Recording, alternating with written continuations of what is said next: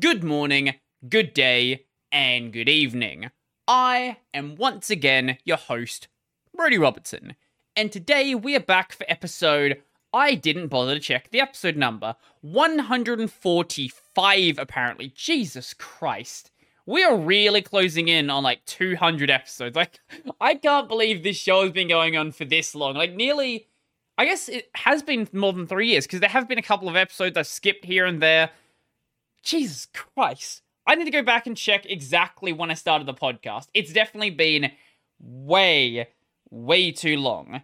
And speaking of things that have been way too long, Wayland actually being good. Now, if I, uh, you know, my train of thought disappears, there's a good reason for that. My neighbor's car alarm has been going off for the past, like, five or so minutes, and it's been coming back on, like, procedurally, not procedurally, randomly throughout the day. Uh, yeah, it's not fun. I could close the window, but then I'll die of heat exhaustion. Okay, it's off now. Let's hope it doesn't come back on. I don't know if you guys could hear that or not. You probably couldn't. This mic's generally pretty good at like blocking out the noise, and I have a noise gate, all that. So when I actually no, the noise gate's not going to help because the noise gate only helps when I'm not talking, and the podcast I'm always talking. Yeah. Uh, anyway, car alarm's off now. Let's just ignore that. Wayland.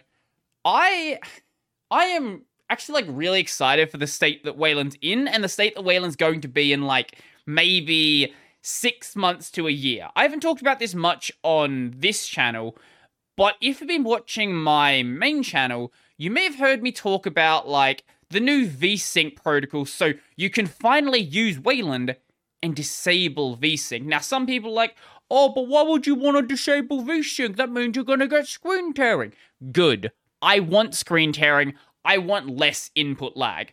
That's the problem that, that Wayland sort of always had it's great as a general desktop experience. Hey, you can, you know, watch videos, you can write documents, scroll through things, and no screen tearing whatsoever. I think that's a really admirable goal. Admirable goal. And as a general computing experience, I think VSync is better. Some people don't like VSync just on the desktop. You know, they feel like the input lag, you know, is uh, kind of iffy. I don't mind. It's fine when it's like that. But for gaming, I want to have the option to have VSync on or not. Some games play nicely with VSync, some don't. If I'm playing a turn based game, for example, I don't really care about the VSync. Like, if I'm playing um, FF10, for example, or I'm emulating Pokemon, I don't really care about VSync. It doesn't matter. It might, you know, make things feel a little bit kind of sloppy, like the, the UI might feel a little bit off, but it's not enough where it really matters. Unless you're playing a game like Kingdom Hearts 2, where if you don't know, that game has like a frame perfect UI. You can do crazy shit in that game because they made the UI the most optimized. Cr- just go look at some of the like high level PS, uh, the high level um, Kingdom Hearts 2 stuff. The UI is so insanely optimized. You get through everything in like an absolute instance, making the TAS stuff just ridiculous. Like you can install and or you can equip like an entire set of gear and like change out everything in like 10 frames. Like that's how stupid Kingdom Hearts 2 is. But besides weird games like that, your general gaming experience like slower stuff VSync fine. Quick stuff like that or like, you know, you're playing Dark Souls, you're playing DMC5, anything like that, you want the option to disable VSync. Now, some people do still prefer having VSync. They don't really care about the extra input lag. The um, you know, the the less teary experience is something that they do prefer. But I'm not in that camp. I am in the camp of give me the option. I want to have better input lag and be good to go. So there's that protocol which took a while to come in, basically because a lot of the Wayland devs aren't gamers and have no idea what gamers actually want from their system. They're like, why would anybody want VSync? What, why would there, anybody want tearing? Wayland's supposed to be frame perfect. I've heard dumb arguments like, this breaks the whole concept of Wayland. It's just like, if the whole if the whole selling point of Wayland is to make the user's experience worse, you are certainly doing that for a very long time. But thankfully, they've decided to like you know, address that and bring that protocol through. Now, at this point, it's up to the um up to the compositors, up to the desktops to actually go and implement it. So it's going to take like maybe six months to a year for that to be properly propagated out. Now, obviously, the better the better experience, like all around, is VSync with variable refresh rate. But even though VR has gotten a lot cheaper, and you know a lot of people are going to be able to afford those devices now, people don't want to buy a new display just to fix a software problem. Like they expect the software to do what the software's supposed to do, and then go from there. Uh, there's been, a, I think it was a couple of months back at this point. If I look at it I guarantee that if I look it up, I'm going to find my video on it. Uh, Wayland Global Shortcuts. Will I find my, yep, my video is the top video. Of course it is. This is on Google because, I don't know, I wanted to find it quickly. Um, I do love the fact that for a lot of these a lot of these topics, like my video is now just top video.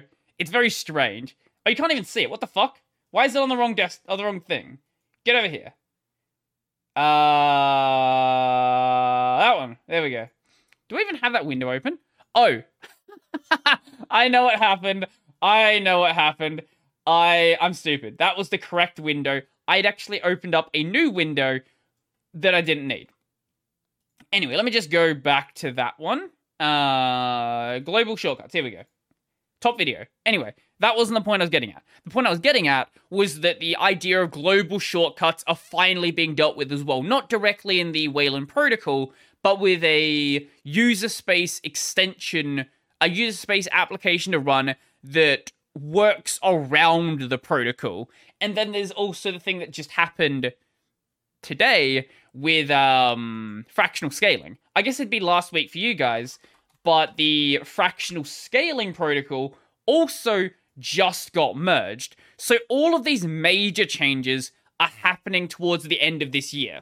Now, it's gonna as said, it's gonna take time for these things to propagate out to the users, and especially this one because the VSync one you just have to rely on the compositors, but the scale the scaling one is going to depend on not only the compositors but also the toolkits.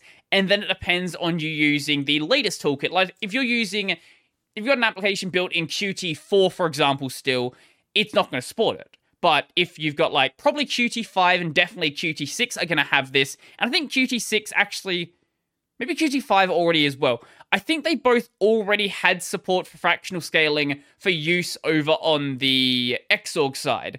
Uh, but on Wayland, okay, the problem with Wayland, and you've probably seen, you may have actually seen like Wayland compositors that have fractional scaling. And I didn't realize this, but the way that fractional scaling works in Wayland, it doesn't. That's the thing. It's been a lie this entire time. and a lot of people, me included, had been saying that Wayland fractional scaling, Wayland scaling is better than Xorg. It's not. The pro. Okay, so here's what Wayland uh, scaling did. So Wayland support integer scaling. So you could say, I want to have something at 100%, I want it at 200%, I want it at 300%, so on and so forth. You usually don't want to go above 200% unless we're talking like, you know, uh, projector screens and things like that.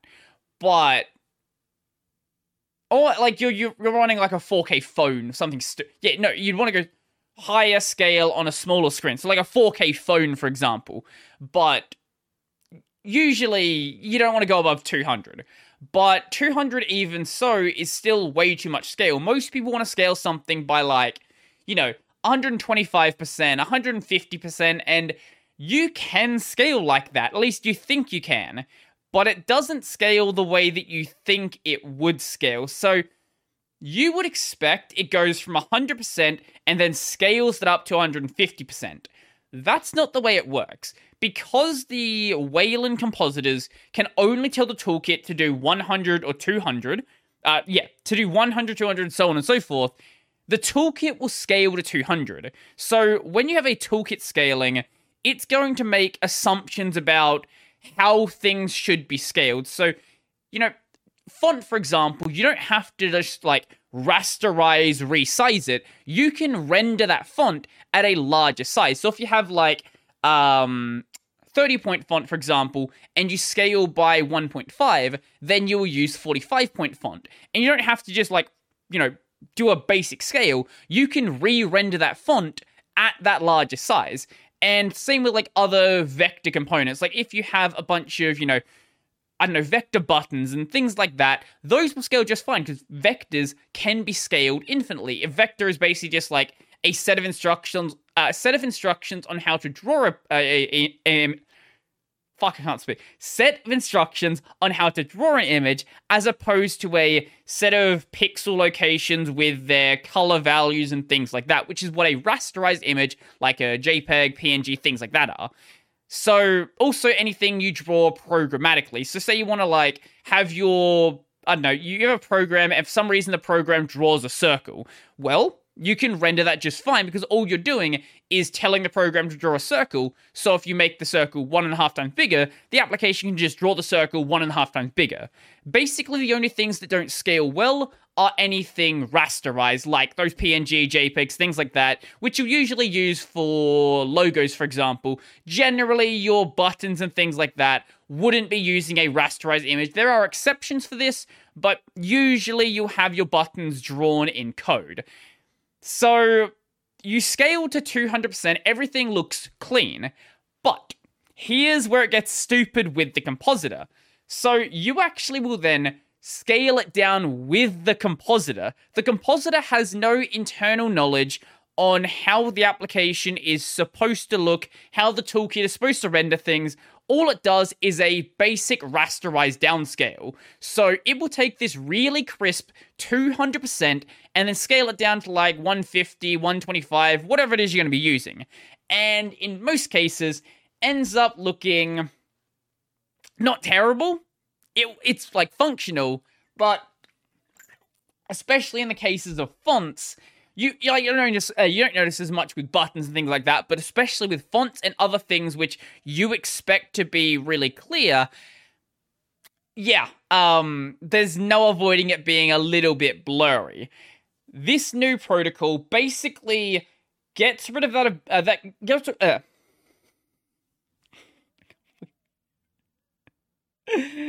uh, gets rid of that ability. Get no, doesn't get rid of the ability. It keeps the ability it gets rid of the need of using the integer scale and adds the option to pass in a fractional number instead. So you can say, I want to scale by 1.5, 1.25, whatever it is, and then things will work, presumably, if the toolkit implements it properly. So, you know, you can't really get too far if the toolkits themselves don't go and do so.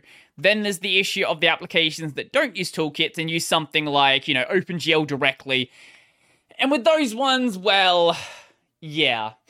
Scaling was never going to never going to be in a good state for that. Now, usually that's not mo- like most things don't do that. Usually, when you're talking about scaling like that, it's in the context of games. Um, most like actual user applications will use like a GTK, a Qt, things like that. Uh yeah. yeah. There are some things that don't, but yeah, we'll not talk about those because that's just an issue. Now, I hope I hope that things like this get dealt with you know, in a relatively quick pace because I want it to be dealt with and I want I, I desperately want to get to the point where when people are just saying, oh, Wayland bad, Wayland's never going to be good, they just end up looking ridiculous. Because, you know, up until this point, you've sort of had a a justifiable explanation to say that Wayland is bad. But right now, we're in this stage where a lot of these long term Wayland issues are genuinely being addressed. And we're genuinely getting to the point where I would say for like nine, maybe like 95, 96%, of, maybe even more than that, maybe like 98, 99% of users, that Wayland is getting to the point where it's actually usable. Now, one of the big blockers is still NVIDIA, so maybe it's even lower. Maybe it's like 80%, but NVIDIA, from my understanding, works fine on GNOME but doesn't play nicely on like KDE. But I've heard other people say the exact same thing, where it works great on KDE and doesn't work well on GNOME. So my assumption is that NVIDIA is just a mess on Linux, um, and you just probably shouldn't use it, except if you have everything built around NVIDIA, like Ren did, and then it like was doing a lot of stuff with CUDA, and then leaves NVIDIA and was like, oh, everything's broken. Like, yep, that's what happens when you lose CUDA. Uh, the only big problem with this fractional scaling nonsense is the fact that GNOME's sort of. Mm, GNOME's sort of like not gonna happen anytime soon. Now, there is actually a a merge request over on Mutter. So let's see if I can find that one. I think this is the one it is. Yes. Uh, there is a merge request over on Mutter. But there's an issue here because you can merge it into Mutter just fine. And I kind of imagine that it is going to happen maybe not soon, but sometime into the future. There doesn't seem to be anything in the project kind of blocking it. The major issue, though, is even if they do merge it, you won't be using it. Um, I don't know if I have a link to the. Maybe it's in one of my other notes. Uh, video notes, fractional scaling, and there should be one in here from Emmanuel Bassi. Here, I think it is. Yes, yes, yes. No. Yes, this is it. Okay. So, E. Bassi, Emmanuel Bassi, uh, very, very loud GNOME dev, very active in the GNOME development space and the GNOME toolkit, things like that. Fractional scaling is implemented entirely inside the compositor GTK only has integer scaling factors, and that won't change for GTK 4. Now, keep in mind this was two years ago, so things might change, but from everything I've read, it seems more likely that in GTK 5, fractional scaling is going to happen. From my understanding, there is a lot of spaghetti code, and a lot of stuff that would need to be refactored for fractional scaling to actually be functional. Uh, if that is the case, then shouldn't GTK applications look blurry with fractional scaling unless it is implemented by the toolkit? Is the compositor scaling widgets text icons individually somehow? Uh, the compositor scales down the top level surface to the point where it can pixel align uh, so it doesn't look terrible. But applications must keep aligning everything in the pixel grid, and an integer scaling factor doesn't fractional scale doesn't cause fractional scale. Wait, doesn't an integer scaling factor doesn't cause fractional pixels and alignments to begin with. Uh, I feel like he completely missed what this guy was saying. I think he entirely missed what it's saying, because I think even back then, GNOME did have fractional scaling. I know that KDE definitely does, but the implementation was kind of like, eh. It was like, hey, it's technically fractional scaling, but like not in the best state. It's kind of a hack, and uh, yeah. So hopefully, this gets dealt. One thing I don't understand though, like Qt has had fractional scaling for a long time. I don't know why. When did GTK 4 come out? Considering he's talking about it two years ago, it's got to be at least two years old. When did GTK 4 come out? GTK 4 or was it the stable release that came?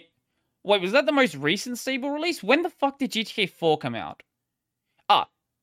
Uh, December 2020. Oh my god, I did a video on it at the time.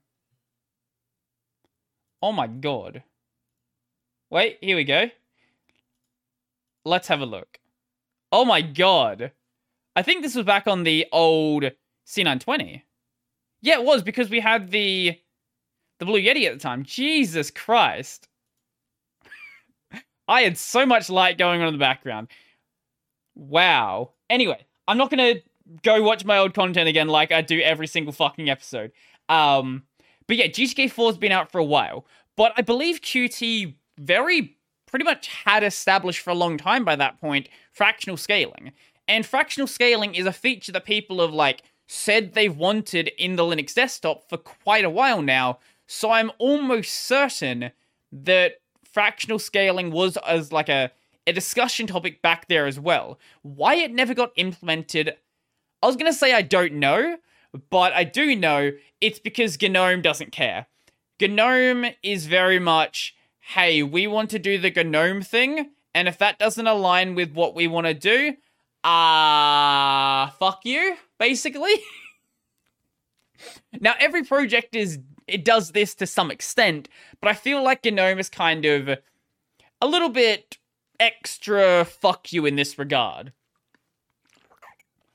But um speaking of fuck you, let's talk about another really cool thing happening. So I have an AMD GPU and I run the open source AMD GPU drivers because that's what you do on Linux. You use the open source drivers because they're just better.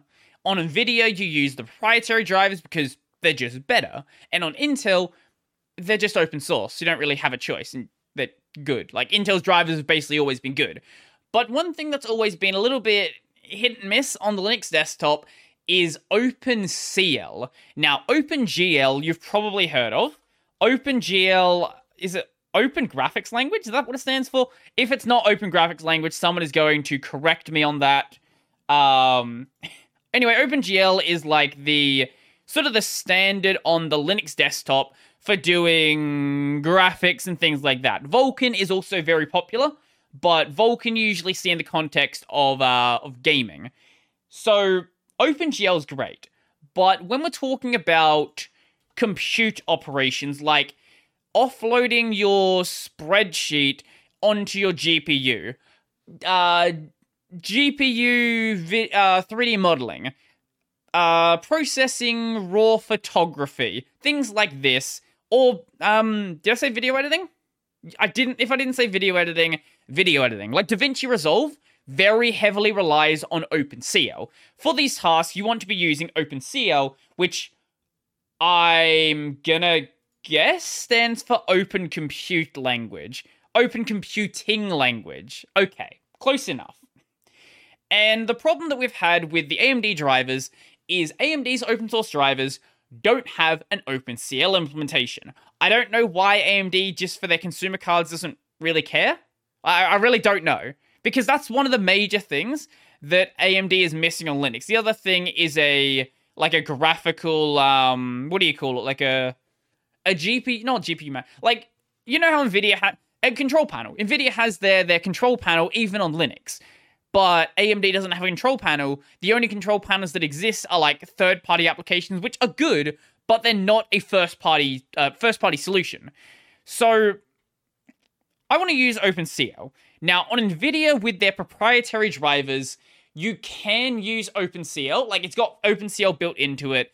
Nouveau doesn't. So if you're using Nouveau for some fucking reason, uh, you didn't have OpenCL, Intel by default doesn't have OpenCL, but they have their. I want to say it's the Intel Compute Runtime Stack. Uh, they've had different implementations in the past, but I want to say, yeah, the Intel Compute Runtime Stack, which you can find the source code for over on the GitHub here, right, right here. And it's not packaged on every distribution, but you can get it installed basically anywhere if you try hard enough.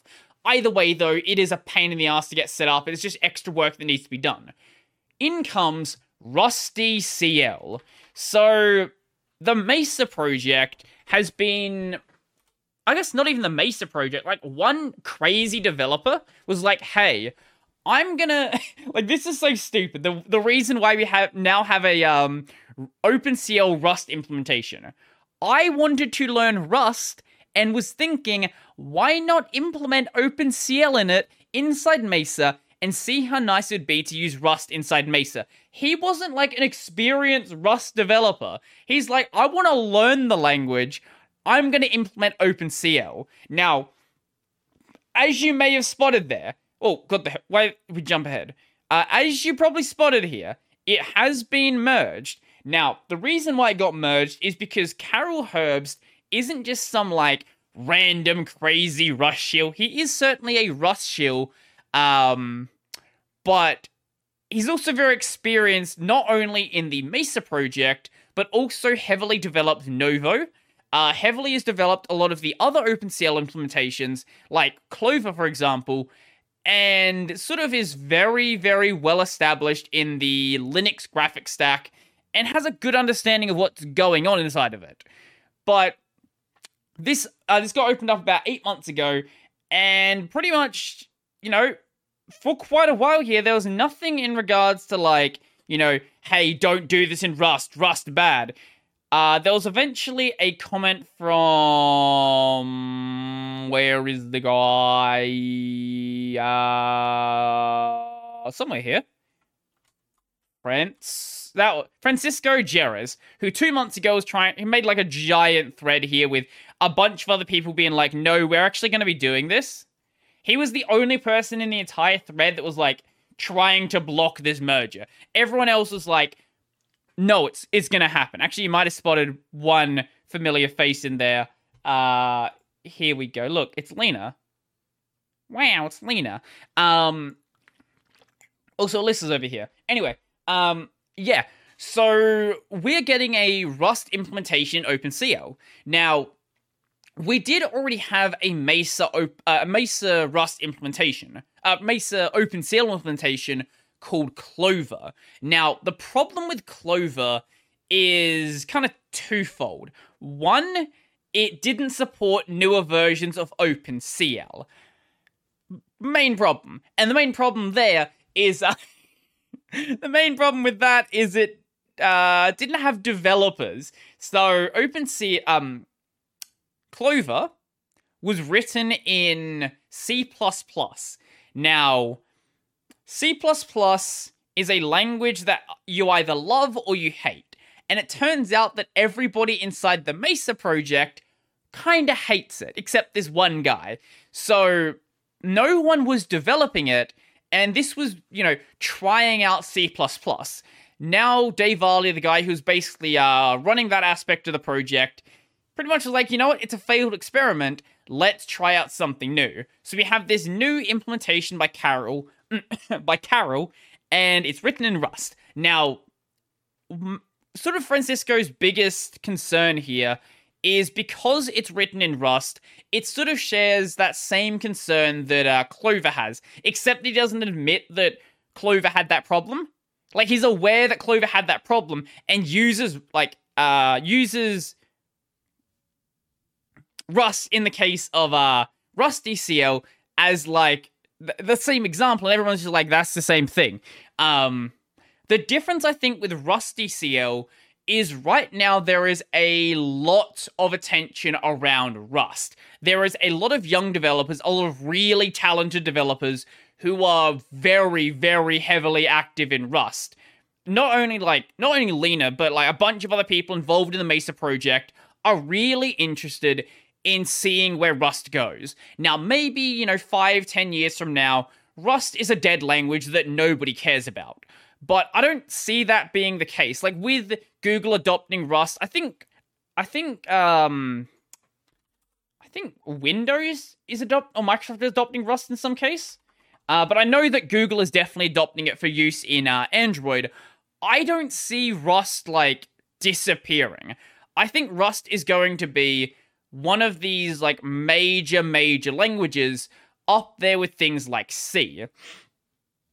It might end up being like COBOL where, you know, there's a lot of code written in it, but no developers working in it.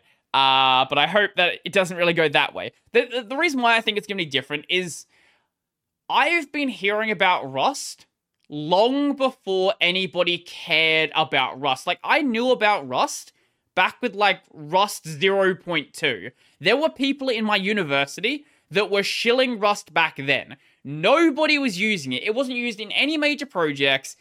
It was already being shilled.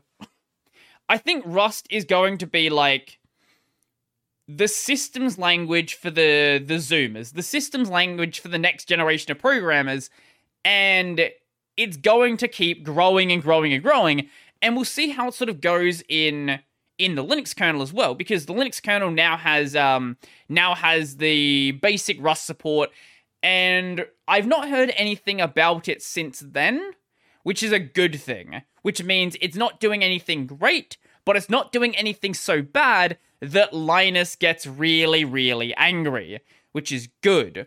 which is very good because we don't want Linus to be angry. We want Linus to be, um, I don't know if I've ever seen Linus happy, but content, accepting of the Rust language in the Linux kernel. But, um, the other implementation of uh, OpenCL that you could use with AMD was called ROCm, and Clover also shared an issue with this one. Uh, the problem with ROCm is the device support. I'm pretty sure that ROCm doesn't support RDNA cards. I could be mistaken there. Uh, Linux ROCm RDNA. Uh, or does it support RDNA 1 cards? And I, I did hear something about RDNA. Uh, okay, here we go. Let's check the Radeon Open Compute. Uh, this was back in 2020. Will ROCm support RDNA 2 architecture when it is released in the future? Uh, AMD should support both RDNA 1 and RDNA 2. Otherwise, people such as myself will have to hop back to NVIDIA after being uh, getting burned by the 57 uh, 5700 XT. Uh, did AMD ever respond here? Okay, apparently RDNA 1 works. Oh, RDNA 2 apparently does work? Uh, or did ever, or wait, did it just never get merged? Because I've heard very recently that it doesn't work with RDNA 2. Uh, Ah, uh, but the looks of it, it never actually got completed. Yeah, it looks like there were issues with it, and it's sort of just like nothing really happened with it. Yeah. Yeah, okay. it isn't spamming, it is clarification. You can't tell me that I hate AMD considering I purchased an RX 560 and RT I guess RX 67, uh, 6600 XT and develop DL primitives that fully support AMD. I just deeply disappointed the level of AMD commitment for deep learning world. Yeah, so by the looks of it, um, they never actually completed it, and it's sort of just like nothing's really going on, which is great. Everybody loves that. Yay. Oh, Lord. But it's still getting developed, so maybe it does and it's just not properly listed. Uh. I'm not seeing anything clear about that. I could be wrong. Okay, apparently it does now support RDNA 2 as of a year ago? Uh wait, does it support it or doesn't support it? Oh, wait. Wait, it Oh, it doesn't support the consumer class cards. oh, okay. Yeah, it supports um it supports some of the compute cards. So the things that nobody outside of like data centers and crazy shit like that actually uh actually use. Yay. Good system. I love it. If I'm wrong about ROCm and it does support RDNA 2, uh please do let me know. Uh like properly support RDNA 2, like consumer class cards, not like data center nonsense. Uh please do let me know. But uh, was like,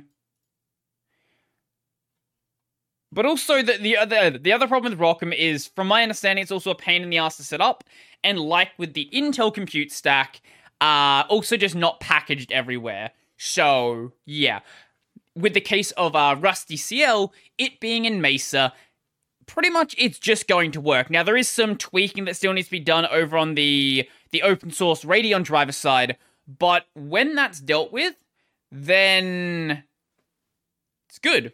You're good to go.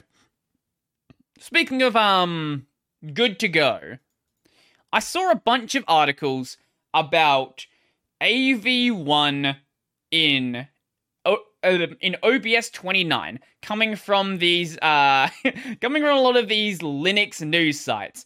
And do you know what I've noticed about a lot of these Linux news sites? A lot of them are really lazy in the way they actually do their reporting.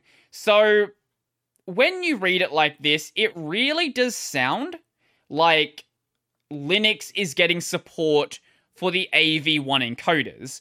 And if we go over to the GitHub, unless it's changed, let's have a look for AV1. So, AV1. Uh, here we go. Added support for AMD AV1 encoder for RDNA 3 GPUs on Windows. Added support for Intel AV1 encoder for ARC GPUs on Windows. Posted on a Linux blog, making it sound like there is support for AV1 on Linux. Now, it's not just on uh, on this site. A lot of the Linux sites all do the exact same thing. I saw this and I was going to do a video on it. Um, OBS 29 Linux AV1. Let's see how many of these we can find. Uh, here's one from Linux Gaming. from Gaming on Linux. Look at this. Guys, read the changelog. It's literally not for Linux. It's for Windows only. It specifically says that in the changelog. Like, how are people actually. how are people actually seeing this and are like. And and actually don't just don't read it. Like how do you do how do you do a report on this and just not read the change log? People like, hey, is this Windows only or do they work on Linux? Only works on Windows. Uh, though this form window already OBS, blah, blah, blah, Windows, yep. Uh, yeah, okay, just other people saying the same thing. And like every single Linux news site, every single tech site framed it in a way. Actually, wait, did WCCF Tech do it? Uh, no, they just don't care about Linux. Okay. I'll give WCCF Tech the, uh, I'll let them off the hook because they just don't care about Linux. Um, but like Phoronix did the exact same thing. Unless they changed it. No. Ooh. No. Okay, Phoronix did actually make it a little bit clear, but not exactly clear. Phoronix is usually a, a Linux news site, and they do mention a Linux download here. It's not a Linux download for the AV1 support, but the article, like the title specifically mentions AV1. And everyone's like, is it for Windows perhaps? Yep. Uh, no, you will find images for other things, but the AV1 support is only on Windows. I really wish, like, a lot of these news sites would do a lot more due diligence with how they are how they are covering topics like this. But you know, it is what it, it is. What it is, basically. Um, Phoronix has done this. I, I do like Phoronix. Phoronix has done the same thing in the past with like HDR video encoding as well. Now, I believe HDR video encoding. Actually, no, this might be a different example. I think in this case, that actually is supported on Linux. You just cannot do anything with HDR on Linux, so it actually doesn't matter. um, oh no, yeah, I think it captures HDR feeds if you like stream in from a HDR capture card uh, but it won't display it as HDR, but it will capture as HDR, which doesn't matter because unless you're going to port the, or you're going to like send the data to another system, there is no HDR workflow that exists on Linux anyway, so it just doesn't matter.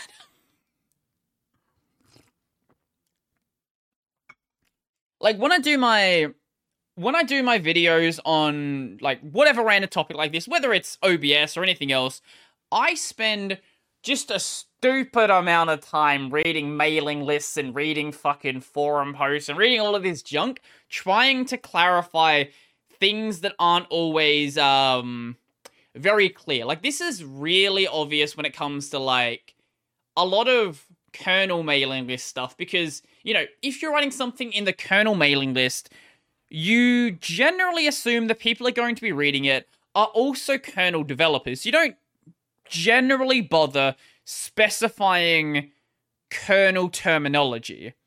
So, as someone who is like reading it outside of the kernel, it can be a little bit hard to follow some of the stuff that's going on. Now, a lot of the time, it's not too bad because the Linux kernel is very, very well documented. But when it comes to something like all of these Wayland changes that are happening, um, Wayland is a lot less well documented. Like the documentation is there, but it's a it's kind of a giant mess to read through. Like it really assumes that you have a really in-depth knowledge of the Linux graphics stack. So you can find this, you know, certain terminology, like what is a surface, what is a subsurface, but you read it and you're like, I have no idea what is being said right now, which is kind of kind of fun, kind of a mess. Um, sometimes I can kind of like work it out, work around it, things like that. But there's always going to be those issues where, yeah, it is kind of a mess. And I, I don't, I don't hate anyone for like, you know, framing these articles like this because you know, I will frame my videos in a way that makes it better for views, things like that. But I, I do wish we were in a world where you didn't have to actually do that. Where you, you know, just upload something like as is. This is, you don't have to like frame it in a way that looks weird. It's just like this is exactly what's happening, and there's nothing else to to really question here. Um, but it's also very possible that a lot of these a lot of these articles just aren't, you know, I guess especially in the case of ones that are like you pump out, you know, fucking five a day, aren't as um aren't as well researched as you may may like them to be. As I said, I like Phoronix, I like gaming on Linux, I like uh 9 to 5 Linux. Not as much 9 to 5 Linux, they usually just tend to like repost what other people have posted in slightly changed, but Phoronix is the place I usually go to for my Linux news just because Phoronix is um kind of cracked. Like there is anything that you care about in the Linux space has probably been reported on in Phoronix. There are very rare occasions where Phoronix doesn't beat me to something. like I'm usually late to something. But like Phoronix will have everything. Like even stupid things like oh, some tiny update to an application, some tiny update to the Linux kernel, things like that. I really do like Phoronix, and uh, I do highly recommend you actually go and try it out. What the fuck is this? 1x player. Uh, 1x play. What is this? 1x player. One of the new hardware drivers set to be introduced in the upcoming Linux 6.2 kernel cycle is the 1x player sensor driver for supporting hardware monitoring on x86 64 based handheld gaming devices. While 1X player uh, devices ship Windows by default, Linux is becoming an increasingly sought after target, particularly with prospects for running SteamOS. Is this another handheld? Huh, I've not heard of this system. Um, Ryzen 6800U running Windows 11 by default. Yeah, let's run Windows 11. What is what is the price of this one? Because I still can't buy a Steam Deck. Uh, I'm not going to buy this, but I do want to see what the price is. Is it like a? It's not going to be like a pre-order thing, is it? Uh, 1x player, 1x player store. Let's have a look. Pay as low as $99 a month with Klarna. What the fuck is Klarna? Uh, 1x player 2. Okay. Wait, does that say December? Oh, it's an Indiegogo project. I see, I see. Learn more on Indiegogo. It's certainly got a very, uh, very gamer aesthetic, that's for sure. Oh, you can take the things off. That's neat. So it's got more of a, a Switch style of, uh, I guess handheld method there. Uh, do we have a price here? 8.4 inch display plus the most powerful CPU in the world. I'm sorry, what? The combination of a large display, the most powerful CPU, and most powerful CPU is the best. Now, I don't want to question your marketing, but I'm pretty sure the 6800U is not the most powerful CPU in the world. I have a feeling that English may not be the um the the, the developer's first language. Uh Let's see. Where does the 6800U sit? Here we go. It does sit pretty fucking high. It, I will give it that. It is it is kind of a ridiculous CPU. Um but it's certainly not the most powerful in the world. That is a bit of a uh bit of an overstatement. Uh why is Indiegogo why is your Indiegogo page so empty? Show me something. I don't want to play your audio. I don't know if it's TOS or not. Uh, multiple play modes. Oh, can't see it, right? I forgot I have my thing set up stupidly. Magnetic keyboard. Whoa. I guess that's that snap on keyboard. Game console slash tablet slash laptop in one. I think a laptop requires a keyboard. I don't think you can call that a, a laptop. I'll give you a tablet. Uh, just barely. I guess an eight. Uh, it's an 8 inch tablet. So yeah, that'll I guess you can call it a tablet. 2.5 wait. 2.5k. What why the fuck is the screen that high res on a display that small? Uh okay. Dual Harman Kardon certified speakers. I don't know if that means anything. Classic orange ambient light of PL family. What the fuck does that mean? AMD Ryzen 6800U, the most powerful processor in the world. 13th generation Intel Core i7. 1X Player 2. Wait, is it supposed to be a lowercase x or a higher case x? 65.5 watt hour laptop grade battery. I don't know. What does that compare to? How big's the Steam Deck battery? Steam Deck battery. Now, obviously, software is a big part of uh, a big part of your uh perform your battery performance. Wait, say 65? Wait, I'm sorry, what? 65.5 watt hour. What does that convert convert to in okay. 65.5 watt hour uh W wait. Uh I definitely I, I need someone to do this for me. Uh WH to MAH. Let's see. Milliamp hour. Uh Wait, are you, wait, are you saying you have a six Wait, 65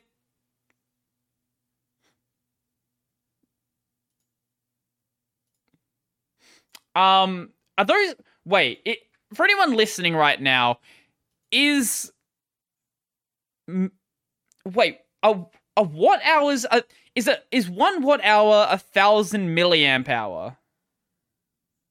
Because that's what the number was showing me. That doesn't. That seems like it's uh definitely wrong. Because that would mean it's like 10x the battery, 10x the battery capacity. Um. Okay, wait. It is. What is what is this? Is it the same size as a? See details. Let me see. And do, do, do, I can't. Uh It's probably a big battery. I'll give it that. It's probably a big battery. Oh, here we go. Here we go. Okay, okay, okay. So I'm seeing something on KitGuru, which has done the numbers for me. A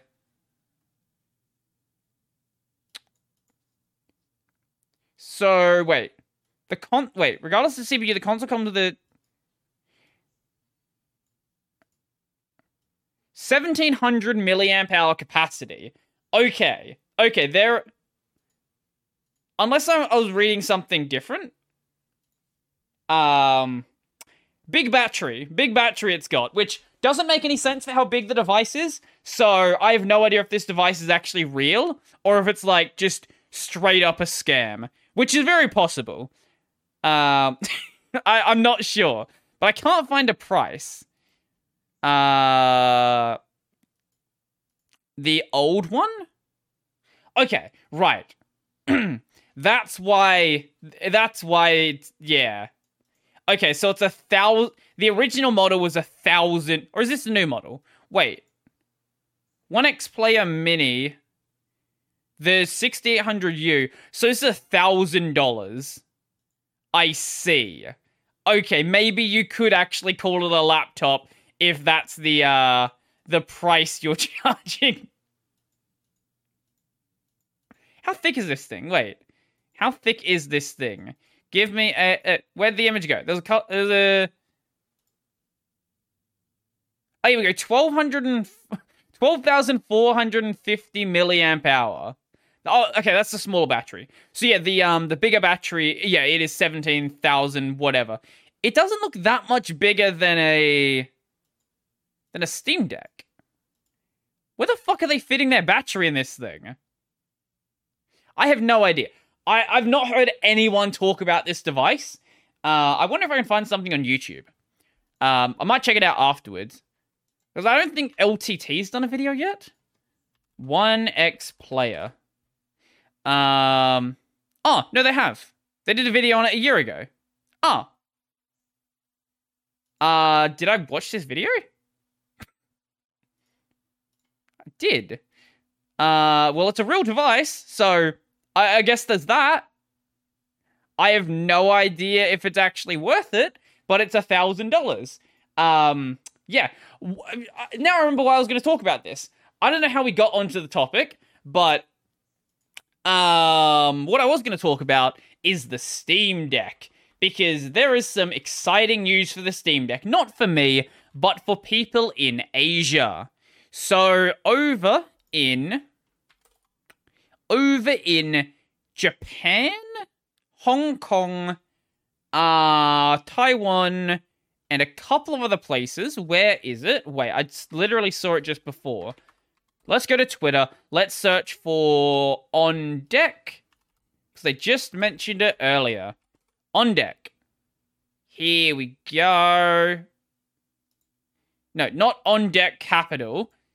Steam Deck On Deck. Here we go. Here we go. We're happy to announce that Steam Decks will start shipping in Japan, South Korea, Hong Kong, and Taiwan on December 17th.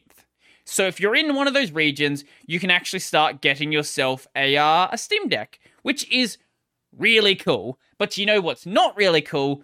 That Australia, I'm going to show you a map right now, okay? World map. So, so here we go world map. Yes? Yes. Okay. Here is Japan. Here is Australia. They're not that far away. Why are there no Steam Decks in Australia? I guess you can give them to New Zealand as well, but why is there no Steam Decks in Australia? Why is there no Steam Decks in C yet? Let just guys, all I want to do is give you money. Start selling Steam Decks in Australia. I know there were rumors uh all the way I think like back in August. Um Steam Deck Australia. I can't spell apparently. Steam Deck Australia where there was some like discussion about it um like going through EB games. There there are people actually trying to sell them in Australia uh, for like nonsensical prices. $1,300. No. No. That's not gonna happen. I'm not buying a Steam Deck from a third party site for $1,300. That's not gonna happen. That's a 1300 Australian, uh, not American. 1300 American will be even uh even more. what we should be paying for a Steam Deck when they are available for the 256 gig around $700. That is like the actual price it should be. Um, but no, Valve is still not selling them here, so I still can't buy it here. Because pain, pain and suffering. Let me give you money, Valve. But uh, for anyone over in uh, in those East Asian regions, I hope you enjoy your Steam Deck. And uh, yeah, go do that. Don't buy the official Steam Deck dock because there are cheaper ones. I don't know why you'd buy the official one because um, JSAUX have had one for months. Uh, like literally since the Steam Deck came out, I'm pretty sure. See if we can find it. Because how much was the official? I, I think the official one was like $90. Uh, Orcs Steam Deck dock. Uh, if we look up official Steam Deck dock, here we go. The Steam Deck dock, uh, Steam Deck docking station. Uh, connect your deck. I love the fact that the Kate because the fucking USB C port's on the top, you gotta do this stupid thing to make it actually connect. I love how dumb that system is. Like, why did you design it like that? Uh, but it does have things you'd expect to be on there. DisplayPort 1.4, HDMI 2.0, power in, gigabit Ethernet, and a bunch of USB 3 ports. Uh, but the JSAUX Steam Deck dock is actually how much was the official dock? Does it say? Uh, it doesn't say the price here. It's like log in for reservation. Price. 90 US. Wait, is that 90 straight? No. Uh, 90, yeah, 90 US dollary, not dollary dues, uh, dollary, dollary expensive. Um, now, technically, you could say the JSAUX dock is is worse. Like it only has one HDMI out, no uh, uh no DisplayPort 1.4. It has two USB A ports. Uh, yeah, that's the only downsides actually. It doesn't have a DisplayPort, and it only has it has one less uh, USB port. I think that extra USB port actually is pretty valuable. I think that there are probably other docks available though. Um, best Steam Deck docks. Here we go. Uh, Involver? One USB. Wait. That has three USB 3.0. That is not even remotely close to a dock. That the like half these uh half these Steam Deck docks are are just like regular laptop docks that will still work because it's basically just set up like a laptop. Um, but yeah. Anyway, the reason why I think that extra USB port is valuable is I want to say a better version. Is this a better version? Ha, there's a better version. Okay, take back everything I just said about the uh, old dock. So the this dock is 38 US dollars. The upgraded docking station is 40 48 US dollars. So still half the price. Um this has 3 USB ports. It still doesn't have a display port, but I don't think that's that big of a deal. Like it is nice to have DisplayPort as an option, but HDMI is perfectly fine. It's not like you're going to be driving, you know, fucking 4K 144 hertz. I don't think wait, does, you, does DisplayPort 1.4 even support that? I don't know. For what this Steam Deck is capable of outputting, HDMI 2.0 I would say is fine. And if you really like using DisplayPort, like your monitor only has a free DisplayPort, you can deal with it by just getting a um HDMI uh, HDMI to DisplayPort uh, adapter cable, and that is going to do. Uh, wait, does it work in that direction? Shit. Maybe you can't do that. You probably have a free HDMI port though, especially if you're going to plug it into like a TV. I think having the DisplayPort there is valuable, but it's not a it's not a major deal. But having the three USB ports is great because let's say you have a keyboard, a mouse, you have an extra port available, or you want to do, um, I don't know, uh, any sort of peripheral set. You have that extra port available, or for some reason you want to have three peripheral single, like you want to have a um, a USB uh headset, for example you probably should just use like a you know one that goes into your audio ports but a lot of um a lot of uh headsets are going to be USB headsets. I think that actually is valuable having that there. And for $45, it seems like it does you know basically everything that you'd want it to do. Like I can see the value of the display port. Like that I get.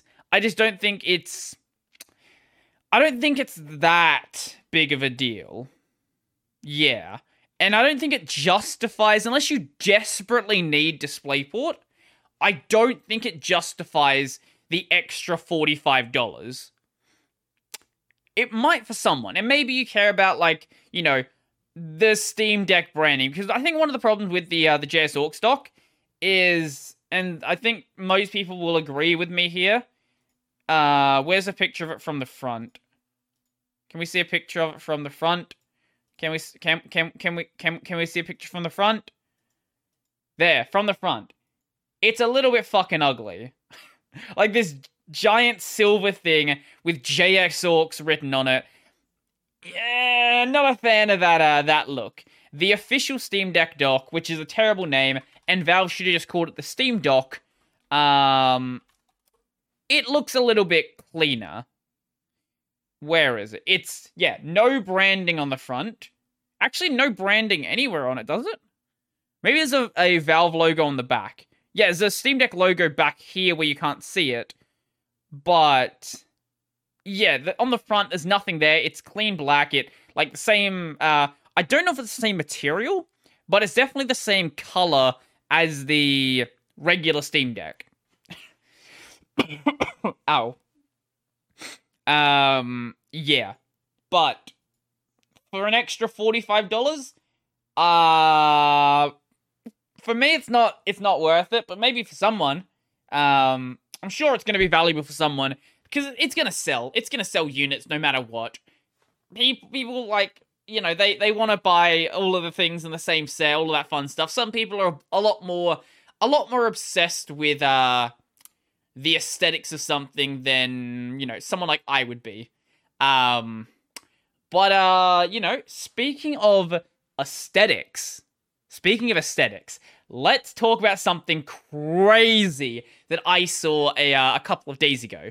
So, I presume you guys know about full body tracking in VR, where you have you know trackers on your body Actually, in case any of you guys haven't seen how uh, full body tracking actually works, let's see VR chat full body tracking.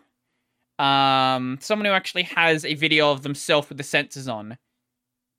Yeah, this should work. Um, can you see the sensors?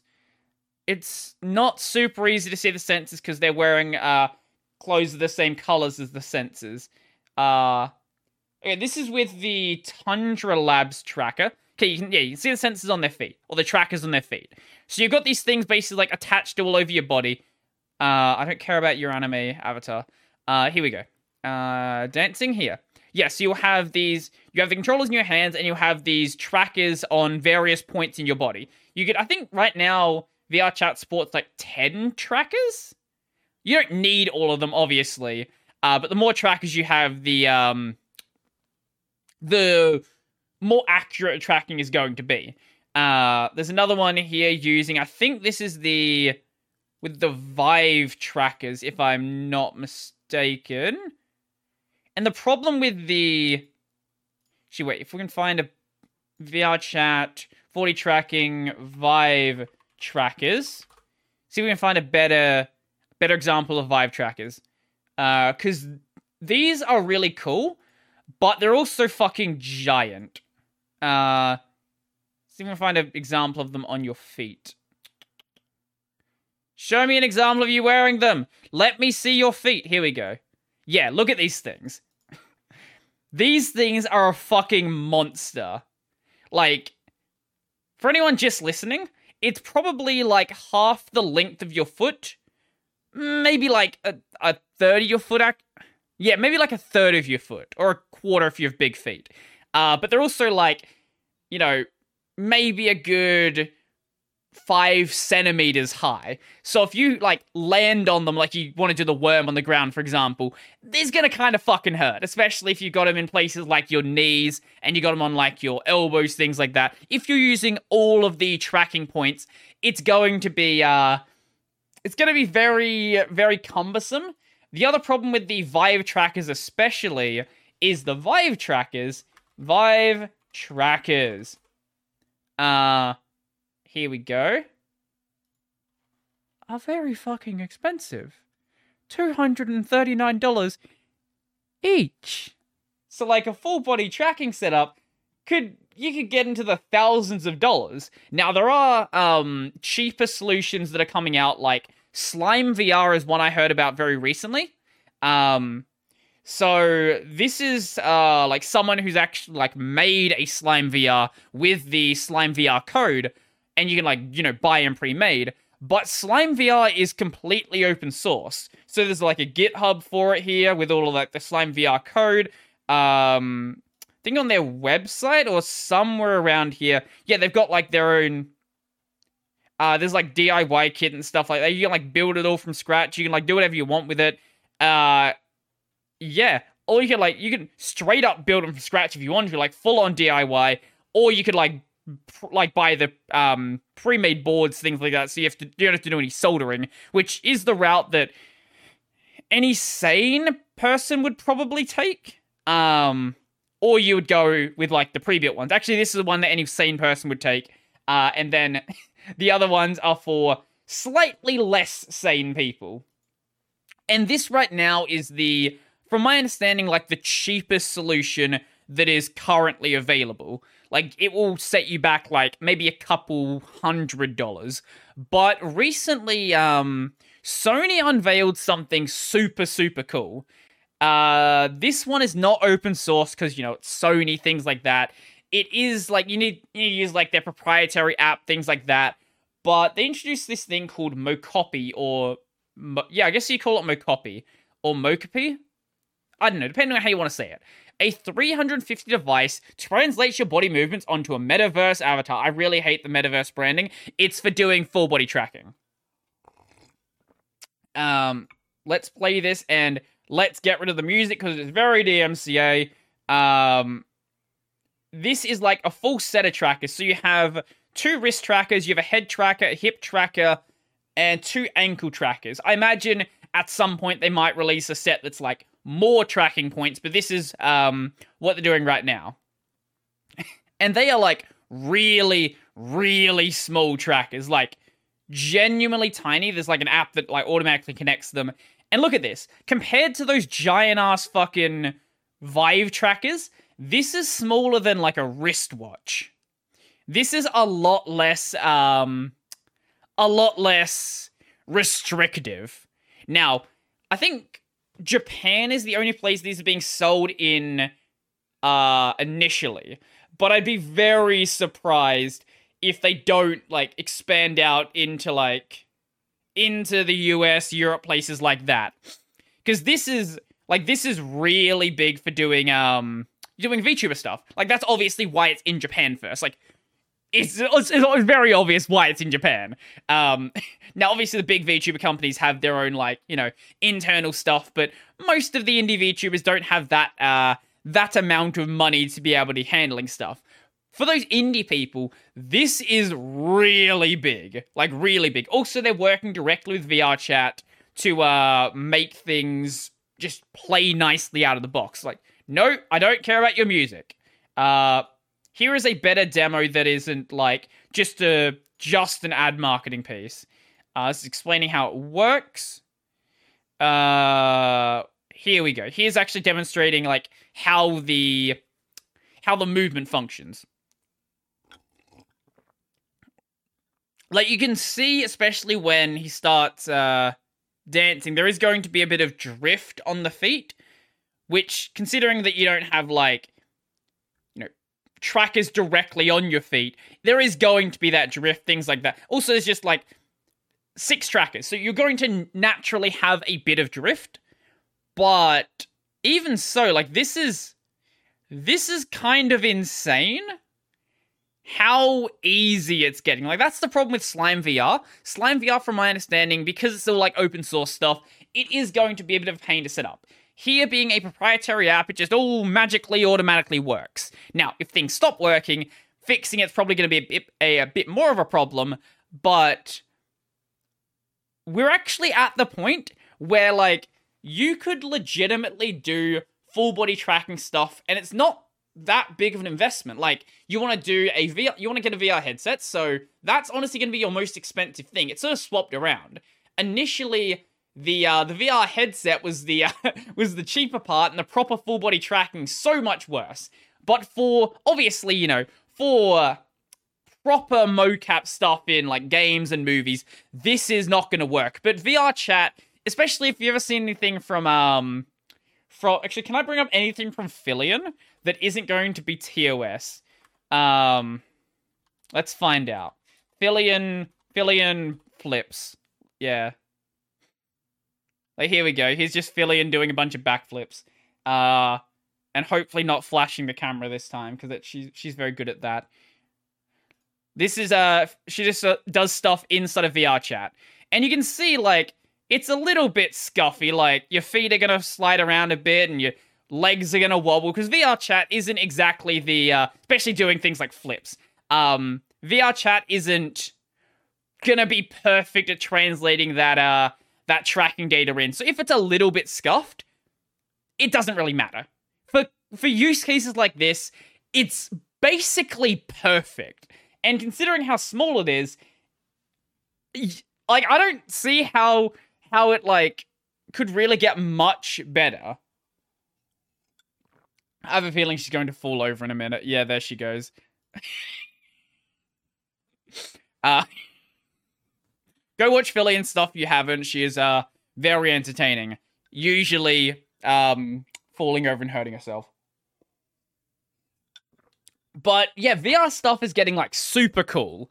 Even though Meta is basically putting themselves out of business, trying to make VR better, with the amount of money they're putting into it, it's certainly getting better quicker, eh, like on the VR side. And then with how big VTubing is, and like how big, like, you know, people wanting to do the 3D VTubing stuff as well, that's also making some really cool stuff available as well. I don't know where we go from here, but I hope that wherever we go, it leads us to some really cool devices. Like, I don't plan to use them myself, but I do want to see more people have the ability to do things in a creative way with devices that are actually affordable. Because the more affordable you make these devices, the more you can actually have people genuinely tr- like just trying things like this out. Like you've got the um now I know the iPhone isn't cheap, but if you already have an iPhone, a lot of the like super expressive VTubers, I don't does Wait, does GirlDM use an iPhone for her face tracking? I know Snuffy does. Um, Snuffy face tracking. Here we go. I think I've shown Snuffy's face tracking on the on the the the podcast before. Um, maybe I have. I don't know. Here we go. Um, but she uses the at least at the time. I don't know if she's changed her setup uh, now. At the time, was using like you know how uh, Apple's got the are they called? They're not animojis, are they? Is that Samsung's thing? Apple's got their like animated emoji nonsense, and you can actually use that functionality with uh, if you've got like a model set up to properly handle it with a like a VTubing solution like this. And I like I love that people are able to actually do things like this now and not have to buy, you know, $10,000 pieces of gear. Like it's actually getting to that prosumer in I'll, I'll, yeah i'll still say it's like the prosumer space. Not like you know consumer like oh you buy like $10 thing it works perfectly. But if you already have an iPhone, if you have a couple hundred dollars, you can do a super expressive face capture with a super expressive mocap basically on the cheap relative to like what it was, you know, three, four, five years ago. I'm excited to see what happens. I'm very, very excited. Um, speaking of being excited though, why did someone DM me on uh oh, so that's why someone DM me on Discord. Um speaking of uh things I'm excited about, uh I've got a bunch of topics in here. I actually don't know which one I was gonna go with. Let's go with this one. So Pokemon Scarlet and Violet are a um are a are, are video games. Uh, actually, you know, if I just look up Pokemon Scarlet and Violet bugs, um, and Violet bugs, let's see what we find. They are very, very buggy games. Whether it's, you know, here we go. Here's a here's a video. Whether it's, you know, models completely breaking apart and doing whatever is happening right now uh, whether it's the backwards long jump, you have this. Uh, whether it's the backwards long jump where you're not supposed to be able to jump up certain surfaces, but oh, you can also fall through the ground apparently. Um, but if you jump while going backwards, uh, you will just go up walls. Like you can just anything where you can like go up a wall and slide down. If you backwards long jump up, you can just get to the top. Uh there's issues like this. There's uh there's issues where sometimes you will teleport through a door and uh when you're like nowhere near the door. There's issues with Wait, is this is this one here? Is this the where's the giant lanky dude? Where's the giant lanky dude? I saw it. Oh, there's issues with the game switching, like rendering and de-rendering parts of the arena, like based on which option you select in the menu. For I don't know what reason. It's just bugs all over the place, but it also has horrible performance. And the funny thing about this horrible performance is the Steam Deck actually emulates the game perfectly and not just, you know, at the native frame rate, you can up or you can um you can firstly upscale it to 4K, but you can also play it at 60 FPS. Like I don't think this one is upscaled to 4K, but this is definitely running a um a 60 FPS mod and runs flawlessly. There has never been a time where the current generation of games on like a home system, obviously handheld's different, but on a home system is perfectly emulatable during the generation. But the Switch is that. The Switch is such slow hardware that you can emulate it flawlessly. Actually, better than it plays on hardware because the game runs like shit on actual hardware. Now you can still see like how much fucking pop in the game has. Watch the uh the grass line here. Like it's popping in like three meters. Also shadows pop in apparently. Wait, here we go. Like this tree or this mountain didn't exist. It wasn't just just wasn't being rendered. You get closer and then it's now casting a shadow. Like or like the uh, the shadows weren't being rendered. Like, it's that much of a fucking mess. But um, yeah, it seems like playing on the Steam Deck is the optimal way to play Scarlet and Violet. or you could probably play it even better if you played it on like just you know re- a regular desktop and uh yeah and you know playing at a good frame rate it actually seems like a fun game now i'm sure it's still just as buggy actually probably more buggy because emulation is always going to introduce like a couple of bugs here and there. Um, oh, here we go. Here's this person running at 4K 60 FPS. So they've upscaled to 4K and it's still running fucking flawlessly. like, what are we even talking about here? Like, this is stupid. Like, this is how bad not only the Switch hardware is, but how badly this game is is just optimized for the fucking Switch. so if I end up playing Scarlet and Violet, I might end up just fucking playing it on on my desktop. uh yeah. Um uh, it's insane how just the frame rate alone goes such a long way to improving the look of the game. Do you have any tips on where to start when it comes to modding Switch games? Uh, no, this person isn't modding it on the Switch, they're modding it on PC. Uh, is there a mod that allows you to not initiate battles from touching Pokemon? oh god. I do hope that Scarlet and Violet eventually do become um Actually, you want a good example of where the, the shadows aren't rendering? Here we go. Um, this is okay. So there is a system in game development called um, uh, what is it? Fucking uh, why am I forgetting it? I, I was gonna say something. Uh, l- level of detail. Why am I forgetting basic words? Level of detail. LOD. So basically, the idea here is as things are further away, you render them as a, you know, lower level of detail. And usually when you do that, um, you know, you're going to cut out things like oh, shadows and things like that aren't going to play nicely. Now, usually shadows stop playing nicely when things stop becoming 3D models. But the way the shadows work in this game is so buggy that it makes no sense what has a shadow and what doesn't have a shadow. Look at this tree back here. This tree has a, sh- I think it's a tree that's casting that shadow. Something back here is casting a shadow. But look at the, I guess this is a Pokemon Center. I haven't actually played the game, so I'm not sure. You can actually see this sort of render. Watch this little bit here.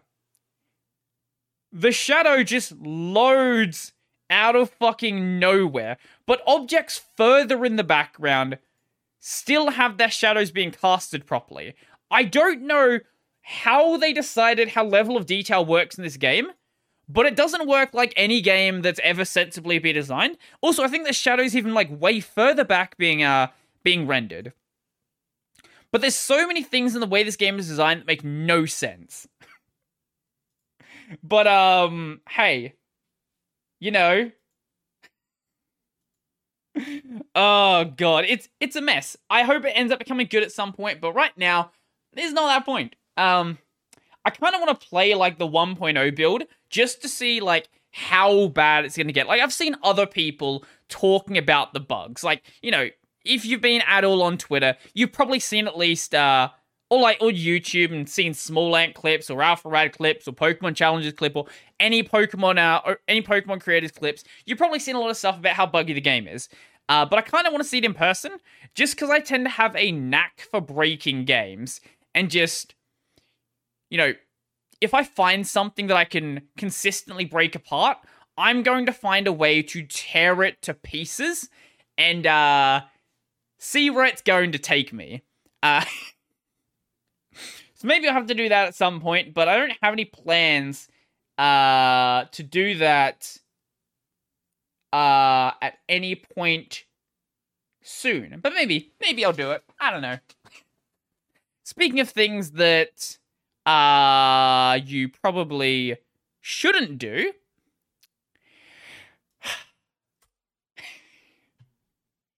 Let's talk about a dumb TikTok trend.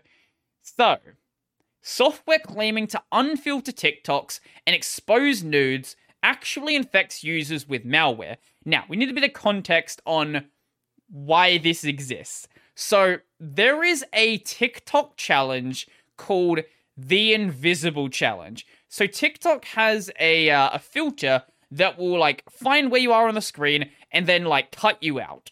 So TikTok being fucking TikTok has this trend where you know, people of all ages will record themselves naked and use this filter and post it on TikTok. So there is very likely footage on the TikTok surface of people of all ages naked. Now, I would hope that TikTok is only saving the uh, the footage with uh, with the filter, but um, you know, nothing's come out yet. It's very possible uh that you know, it's fine.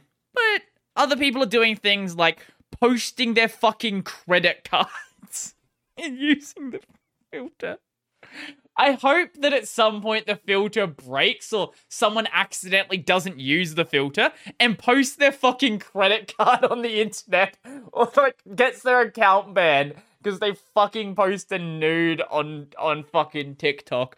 But because people are stupid and uh doing this dumb challenge, once again, people of all ages, if you're 18 plus, go ahead and post your titties on the internet. Don't do that if you're not 18 plus. There, there are people that are seeing this like, oh, look at this attractive girl. Or like attractive dude, I don't know, you might like some big old giant cocks. Um, and they're like, how do we remove the filter? Now, if you know anything about how video works, you would understand that when you render a video, it's not like a Photoshop document. There's not multiple layers, there's the video. You can't remove the filter. Like, that's just not how that works. It's physically impossible to remove a filter that basically crops out a part of an image. Now, there are ways to, like, get rid of blur, but as we saw, it's not a blur. It's like, it is blurring the background, but it's actually cutting that person physically out of the image. So it, no matter what you do, you are not bringing that person back.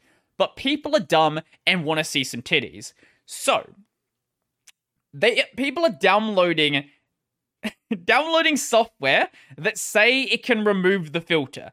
But in reality, that unfiltered download actually comes jam packed with malware capable of stealing passwords, credit cards, and other information.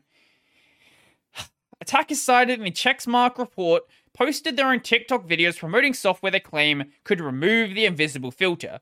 Those videos included links to a Discord server, course it's a fucking Discord server, where users could go and download the files. That server called Space Unfilter includes nude images uploaded by the attackers offered as proof that the unfilter tool works. So what happened here is likely they is likely they found fucking nudes on the internet and then used the filter on it.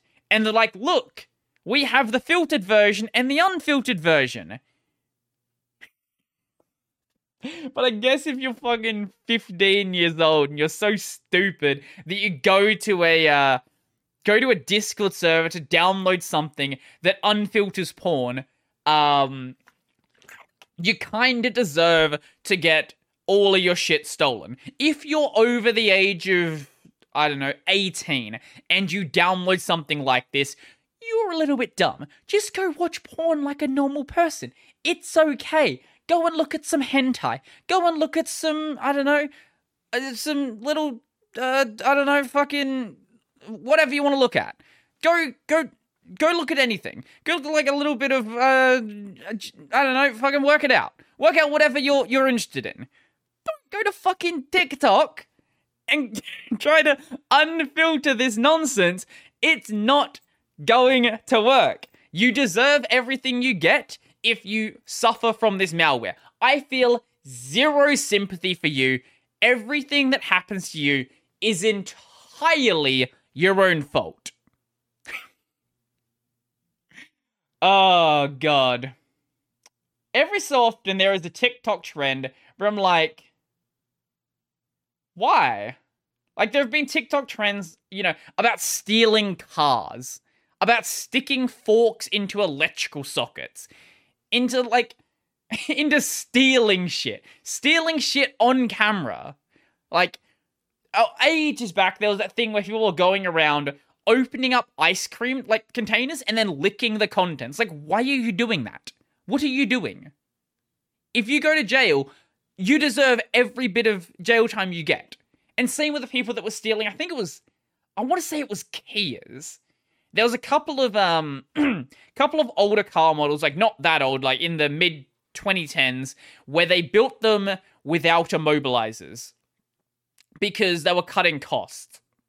Now, for anyone who doesn't know what an immobilizer does, you don't have you have a car that has like little a little button start, um, and you can't start it without having the key. That's because of your immobilizer. The immobilizer immobilizes the car and stops people just, you know, stealing it because they broke your window.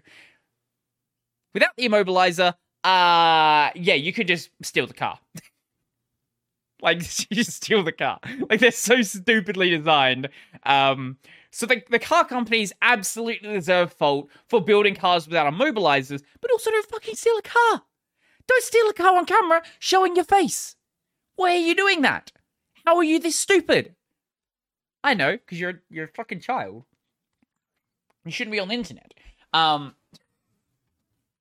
but um, speaking of things that shouldn't be on the internet, the Australian, or uh, not the Australian government, a member of the Australian government, a member of the Australian Parliament, did something, was trying to do something involving video games. Now, usually when I say this, it's usually something dumb, like, um, let's say a politician a few years back who was trying to say that Goblin Slayer sort of endorses like sexual violence and things like that. Which, if you've seen Goblin Slayer, you would understand that the goblins are the bad people. They're the, the bad people are doing the bad things. And Goblin Slayer kills them for doing the bad things. I don't see how that was endorsing it. Or you have, uh, you know, ratings for games that don't make any sense. Like you have an 18 plus, like you have a game that should be 18 plus, and they're like, nah, we're just not gonna rate it. Like I think initially it was Saints Row 4. Yeah, Saints Row 4, where they didn't want to rate it because it had like drug references and some sexual references. Then there's things like I think Hotline Miami origin like Hotline Miami 2 didn't originally get rated in Australia because I don't know, we don't understand what our 18 plus rating is. But this time, this time it's actually good. So there is a member of parliament called Andrew Wilkie. And if you imagine what a boomer looks like, this is the most boomer looking man that you have ever seen. Like, he's got the fucking Vegeta hairline, his hair is all white, he's got reading glasses, this is a boomer. This is like peak boomer, but he's trying to do something good. This man is he's got like a vendetta against the entire gambling industry. He fucking hates the gambling industry and uh, will do anything in his power to regulate the shit out of it. And what he wants to do is include loot boxes inside of that definition of gambling. And if a game has loot boxes, doesn't matter if it's Genshin Impact, doesn't matter if it's fucking Bejeweled, doesn't matter what it is, if it has loot boxes, that is gambling, and that game should be by default rated 18 plus. And you know what? I agree. There's nothing there's nothing about this situation where I can disagree. I think if your game look, if you want to have loot boxes in your game, I'm totally fine with that. I don't think you should. I don't think we should ban the concept of loot boxes. I think if you start doing things like that, that gets into like a weird gray area where, you know, what defines a loot box? How do you how do you actually classify what that really is? Now, this can certainly get into that situation where you know, companies are trying to obfuscate what a loot box is, like what Diablo Immortal does, where you run the same dungeon, but you run it with crests you buy, and by equipping these crests, you will get better drops. It's basically a loot box with an obfuscation mechanic. It takes five minutes to run the dungeon, and you get random loot. But you have to pay to get that random loot, so it's basically a loot box. Um, but without it's not as obviously a loot box like a Fate Grand Order, like Genshin Impact, things like that. I think this is good. Like if if you want to do loot boxes, sure, do do it. 18 plus, that's fine. And I feel like that would end up that would end up cutting if, if other countries did this like if the us if europe did this i know europe's not a country but like the european union if places like this did this and just made 18 plus it wouldn't get rid of loot boxes but loot boxes would become a lot less valuable because a lot less you you have a much smaller market where you could actually get that money from and it would naturally it would naturally disincentivize these being in the market. Now, my worry is if you disincentivize them, what happens then? Like, where do we go from loot boxes that keeps bringing in the money? And that's something I don't know. It's very likely NFT gaming. Um, yeah, it's very likely NFT gaming, which considering the crypto market's in the shitter, maybe isn't that bad. Maybe they tried and be like, this is actually terrible. We're just losing money. I'm not a like I'm not fussed with like battle passes, for example. If like that's what you want to do, hey, go ahead. Whatever. Like it's it's a it's annoying that you have to pay for a thing every month or whatever, or every season, three months, six months, whatever they do. But it's a lot less of a big deal than, hey, you could buy this skin if we let you buy it, or we could just give it to you in game. We're not going to let you do that, though. The only way you can get this skin, spend, you know, maybe $5, maybe $500, maybe $5,000. Maybe it'll drop at some point, especially if it's like a 5 star or an SSR or whatever their ranking system is. Um, yeah. If that's the way you're going to be doing it, uh, it's gambling. It's gambling. It's fine.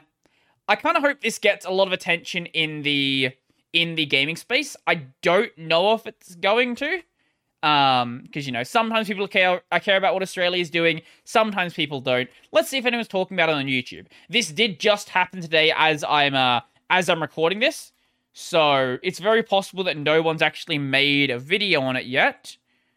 Uh, yeah, I'm not seeing any any videos on it. There is a lot of okay. We have a article or a video from the Guardian from a few days ago, but um, but nothing nothing recent. Like all the stuff here is from like multiple years ago. yeah.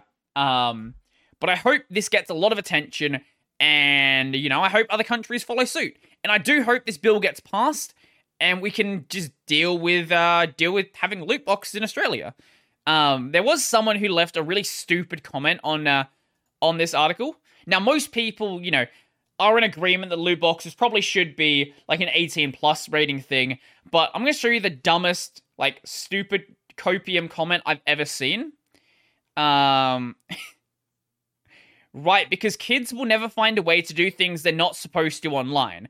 But how would that even be fair within the games? The kids would be disadvantaged against adults who could be paid to win, so there would be a handicap. And so what would they do? They'll grind away for the better gear to stay competitive, so it may prevent them from gambling, but will encourage them to spend even more time playing games.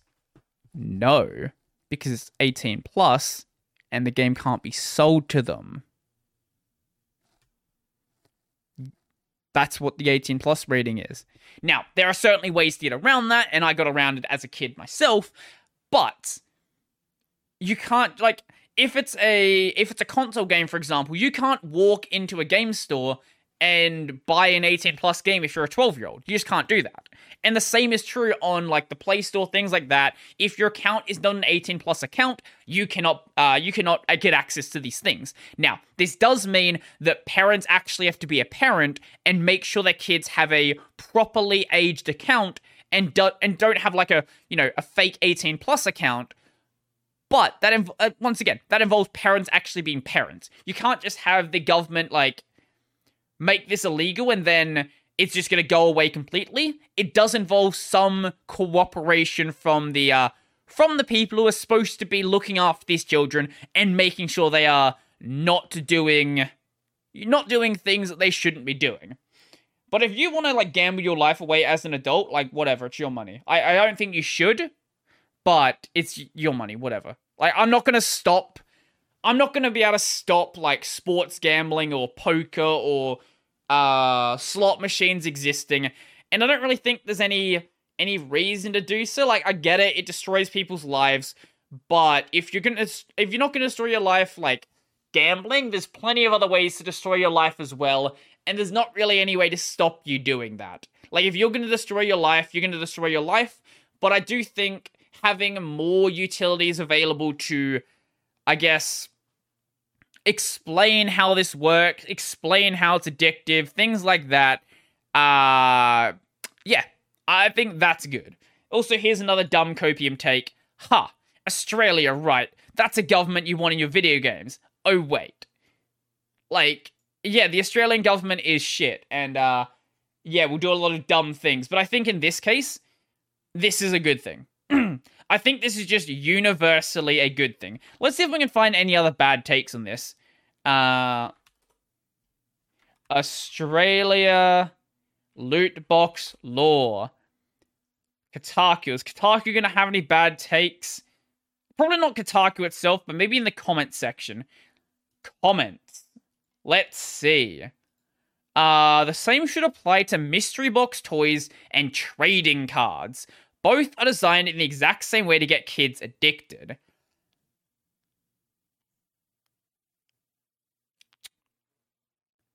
That's an interesting one. Like, it's it is basically the same mechanic. I don't I've not really thought about the idea of trading card uh, mystery box toys I think depending on the context, like if it comes with like, you know, a happy meal, for example, and they just give you something and then like a, a, kid's not just gonna keep going back to mcdonald's to get a happy meal. Like their, their parent has to take them there. I think these you could probably make a justification that they are just as bad. I think the difference with the like online gaming stuff is the fact that your game progression like there is a like with these trading card games you don't have a some sort of progression system physically built into them but with the with you know loot boxes in games there is that progression system. Like you get to the next stage in the game with these loot boxes but i think you definitely could make a reasonable justification that trading cards are probably just as bad and probably you should just sell an entire set of cards and nothing else. Um I wouldn't mind seeing something done about in game currency either. It's deceptive and teaches kids bad practices. I don't. Okay, that that's another interesting one. I don't think the idea of in-game currency, like currency you buy with in-game money, uh, without with real money. Sorry, in-game currency you buy with real money. I don't think there's anything inherently wrong with that. I think the issue is more about the way it's dealt with. I think you'd be like it's definitely much better to have it be a direct dollar value, a d- direct dollar value. Like you want to buy, um, I don't know, ten spins of the gacha. It's going to cost you fifteen dollars, for example. I think that's certainly a better system, but the issue with the paid currency is when you have the obfuscation, the obfuscation currencies and the weird incremental values. So, you know, you have to buy uh gems which will let you buy crystals which will let you buy uh magic crystals and magic crystals let you buy tickets and then tickets will let you buy ultra tickets and those can then be used to do a a mega spin and the mega spin has a chance of giving you back more crystals so you can keep the cycle going. Like when you have those layers of obfuscation, that I can definitely agree is probably predatory. I think that's a fair assessment. And I think any game developer who's using these tactics would agree it's predatory, not because they don't like it, but because they think it's predatory and it's good for money. Um, especially game publishers. Maybe not game developers, but definitely publishers. Um, then there's the issue with the weird increments where you can't buy, you know, let's say something costs 500 gems you can't buy 500 gems. You can buy 200 gems. You can buy 400 gems. Let's you can let's say You can buy 200 gems, you can buy 630 gems, uh 953 gems, and they're these weird increments where you can never get exactly what you need. It's always going to leave you with extra gems, but not enough extra gems where you can like actually buy something. Let me find the Tower of Fantasy or Genshin Impact. I think I use the same um impact micro I think they use the exact same uh, numbering system. Uh here we go. yeah.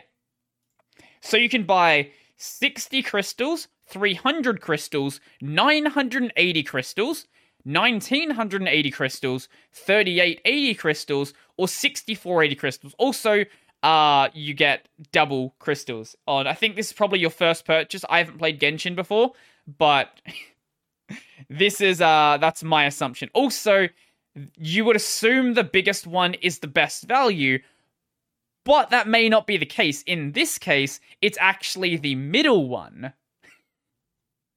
So usually you think, oh, you buy more, you get a better you get a better discount. But no, no, no, no, no, no. It's not always the case. Systems like that are definitely predatory as well, and I think you can argue probably shouldn't be in gaming. Um, but I don't think just having like an in-game system is necessarily bad. It's just you can make it bad, and usually it does end up being bad. Um, here's someone talking about battle passes.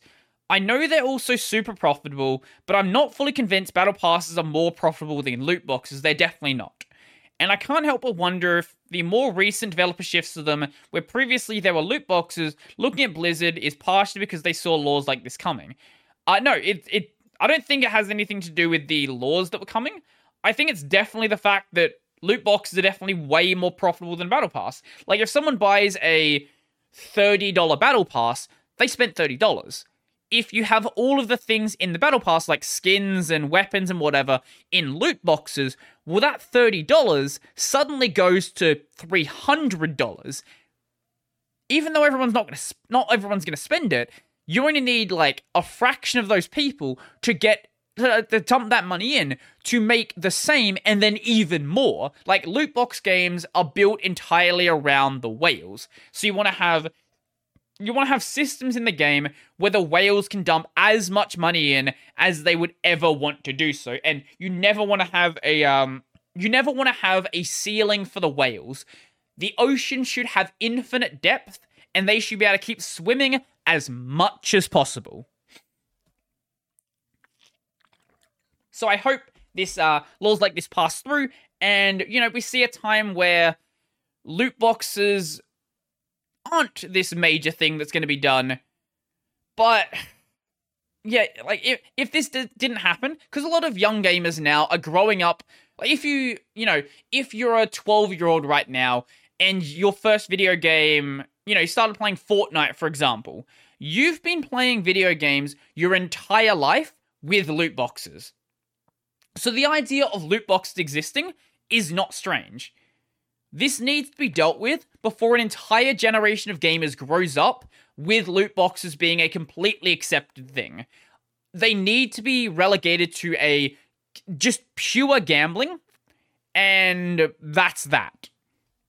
I don't know if Fort- a Fortnite has loot boxes. I'm pretty sure it does, but if I if it doesn't, then you know, take back what I said about uh, Fortnite. Like Warzone, Warzone has loot boxes. Like if you're playing Warzone as a kid, you know, there. Or like anything else, like Genshin Impact. Genshin Impact's a great example because uh, it makes Tencent a lot of money.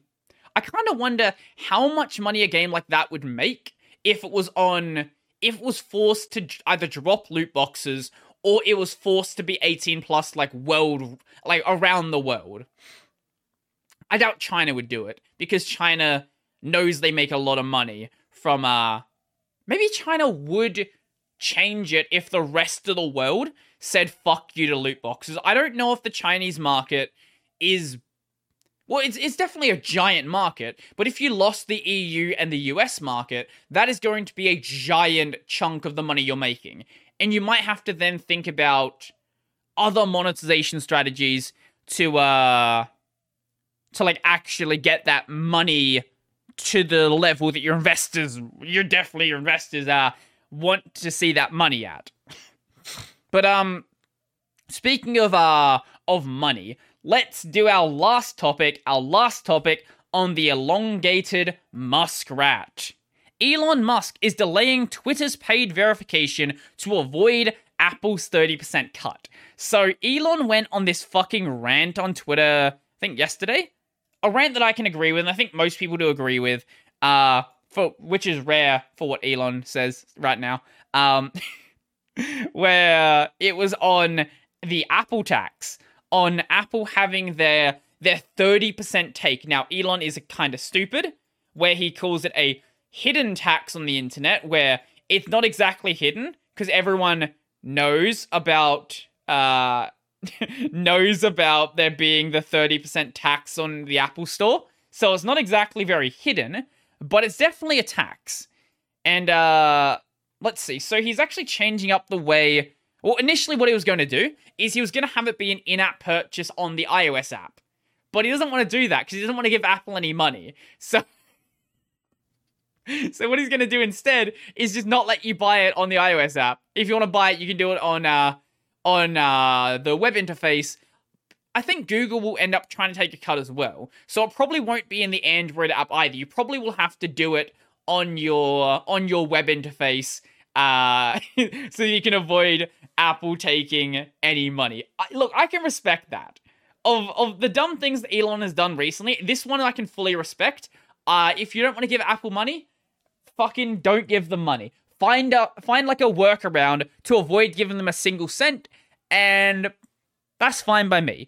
The other thing he actually wants to do, which is another thing that I do completely agree with, is raising the price of Twitter Blue from seven ninety nine to eight dollars. Now, this might sound like a, a you know raising up the price or whatever. This is actually a really good thing the idea of if you've never like understood what the deal is with 99 cent pricing um why 99c pricing is bad.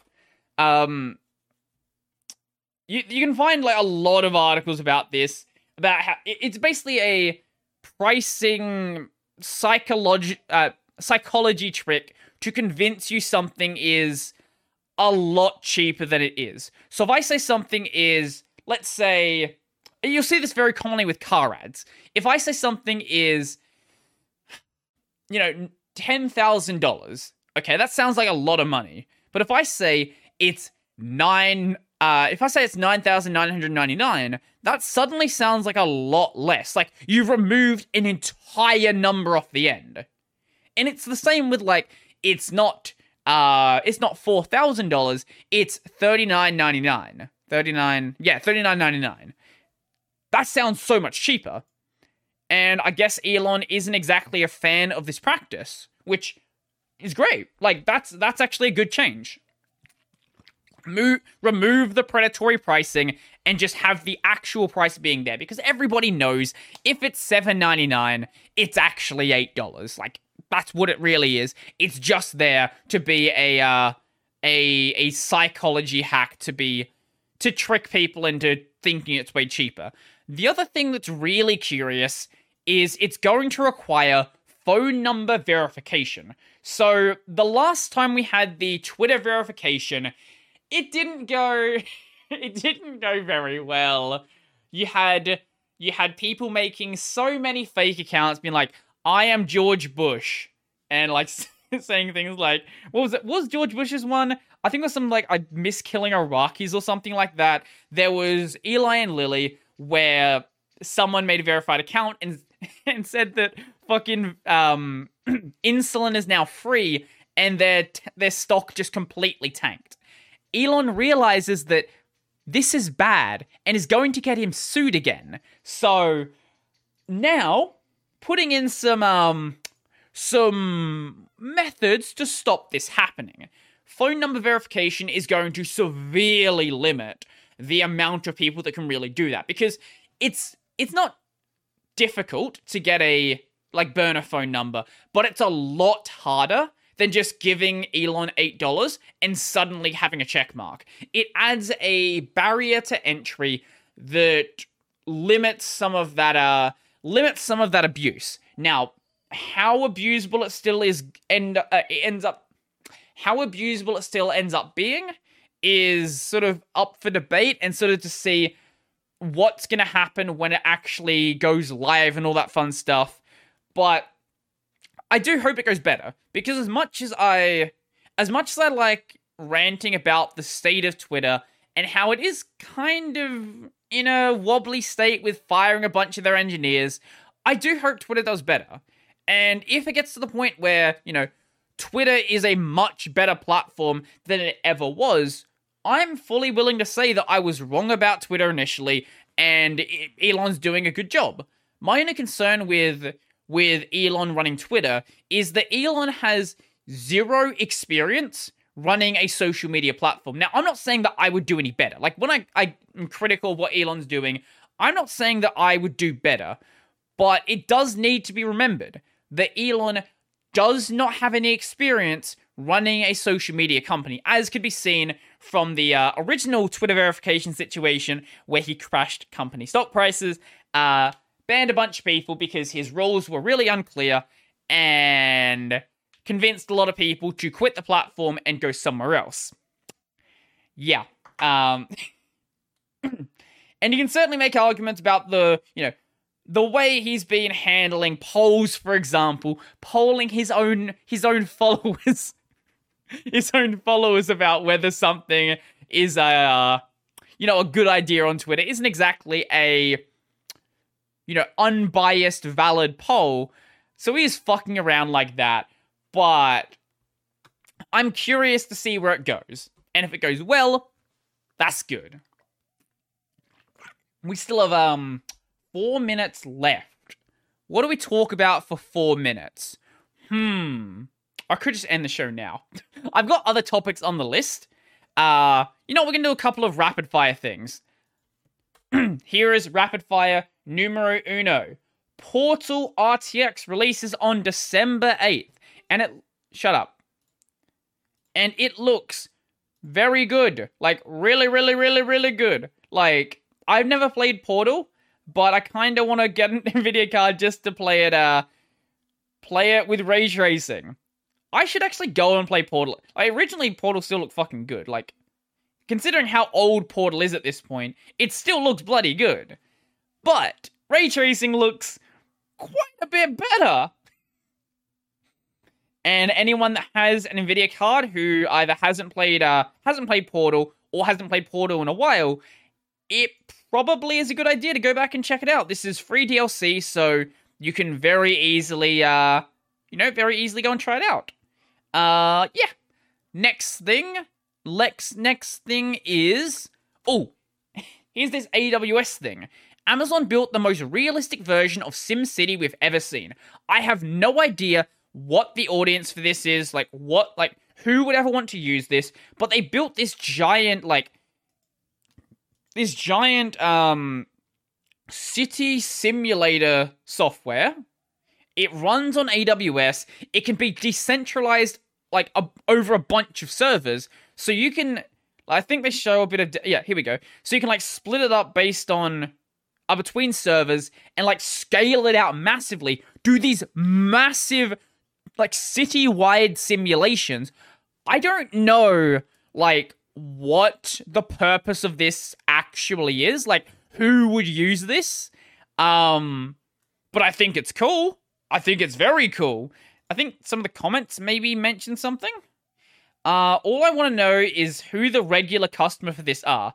Government and city planners. Sure, um, accurate and fast modeling of crowd behaviors and other swarms is a crucial part of urban planning efforts, as well as scientific research that, that revolves around the study of particles. For the former, it allows you to determine planning parameters like how wide a certain thoroughfare sidewalk should be, how many pedestrian crossings you need at every X amount of distance, how many subway exits to place and where, it helps you design a more pleasant and safe environment where you don't get overcrowding and are able to address a locale's needs. This is especially pertinent for high density areas like stadiums, commercial high streets, and so forth. Sure. Yeah, it sounds really neat. Um, yeah, it, it, it sounds like super cool. I just don't know why you would like. I, I I'm sure there's like some yeah some city planner use for this, but like outside of that, I don't I don't know if there is like any purpose. Maybe there is.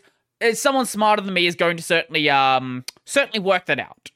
Uh oh, and we'll end off with this one: the world's first test run of a hydrogen jet engine. So I think I've talked about hydrogen cars on this show before, but um yeah, you can buy hydrogen cars. Like that's a thing. Hydrogen cars. Australia. They're not exactly viable 99% of the country, but I believe in Melbourne there are a couple of hydrogen fill points. Uh yeah, hydrogen refueling stations for the all new Toyota Mirai. Um, there's not that many of them.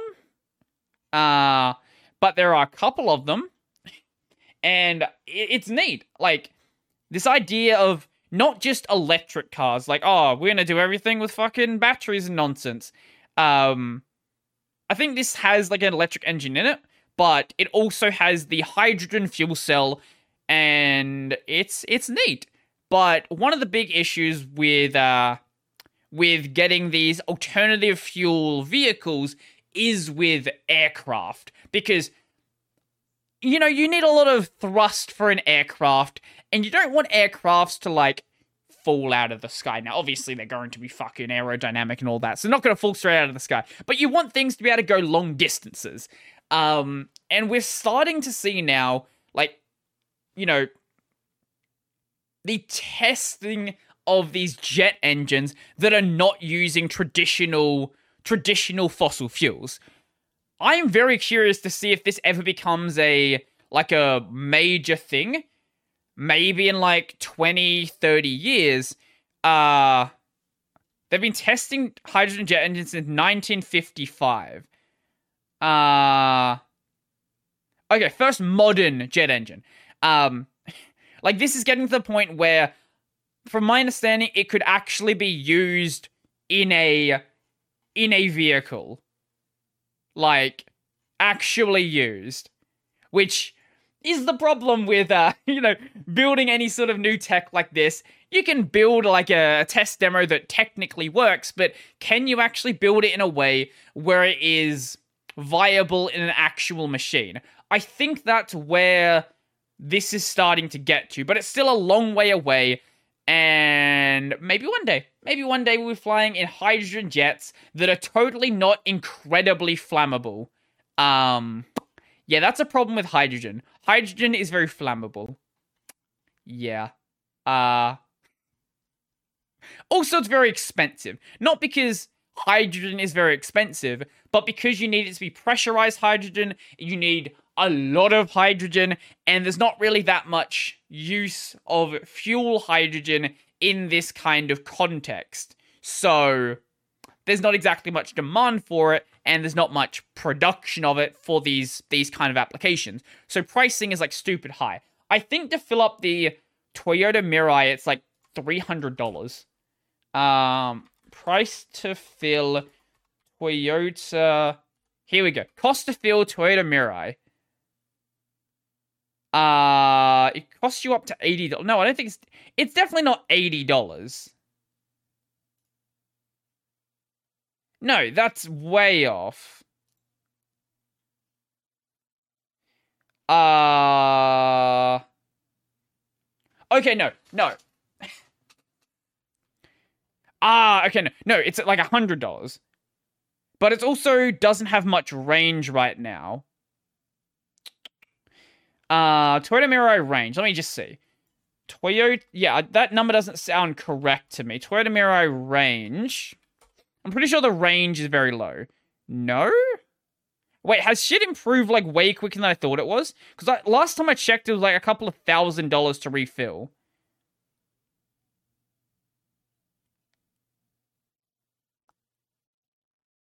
Wait, maybe it's like way cheaper now. Okay, take back everything I said. Uh, hydrogen is considerably cheaper than I thought it was. uh, which is cool, which is really cool. Because electric cars are cool and like pure battery driven nonsense, whatever. Really cool stuff. But other things are also cool. And the problem with electric is it takes a fucking long time to charge your battery. And no one wants to wait, you know, 30 minutes to charge their car. They want to go out now. It doesn't matter. So it's only 30 minutes. It's it's not that long anymore. It's 30 minutes. I don't fucking I've got places to fucking be. Whereas with these hydrogen cars, I think they only take like a little bit longer to fill compared to a regular petrol car. And it's always going to be quicker because, you know, it doesn't take that long to like just pump some fucking gas into a car as opposed to charging a battery. You can charge a battery quicker, but, you know, the more power you dump into a battery, the more it becomes a fire hazard. And I'm sure one day it's going to be a lot quicker, but I don't know if you can ever genuinely have like that petrol like experience where you rock up to a station, it takes you like a minute, a minute and a half to fill, and you pay, you're good to go in like three minutes max. I don't know if that's ever really possible on battery. Maybe one day, but from what I understand, uh, not so much. Anyway, uh, I think that's going to be pretty much it for me. I don't have anything else I wanted to mention on here. Uh, there's other things that I could go over, but um, maybe I'll save them for next time. I don't know. Uh, anyway, that's going to be it for me. So next week, I do have a guest lined up. Uh, I'm not sure who it's going to be because I've got like a two guests kind of lined up at the same time. So it's either going to be Lina or EG. You'll see when it comes out. I don't know. Anyway, uh that's going to be it for me. So, if you like this episode, go like the podcast, go subscribe to the show, do all of that cool, fun stuff, and that would be great. I've got my gaming channel, which I will be rebranding soon when I actually decide to rebrand it. Uh, that is Brodie Robertson Plays. It's going to be a lot less of a mouthful, easier for me to say, and just just all around better name. Uh, and the main channel is Brodie Robertson, where I do Linux videos six times or so a week, and occasionally do other things, but usually the Linux videos. Uh, yeah. If you're listening to the audio version of this, you can check out the video version over on YouTube. If you're watching the video version, the audio version can be seen as a RSS feed on basically any platform that you know sends out podcasts, but you can find it on like any any of your favorite podcast aggregators as well, like the iTunes or uh, Google Podcast, whatever else is available. And uh, yeah, go check it out. So I think that's going to be pretty much it for me then. And yeah, I'm going to go. So, peace out.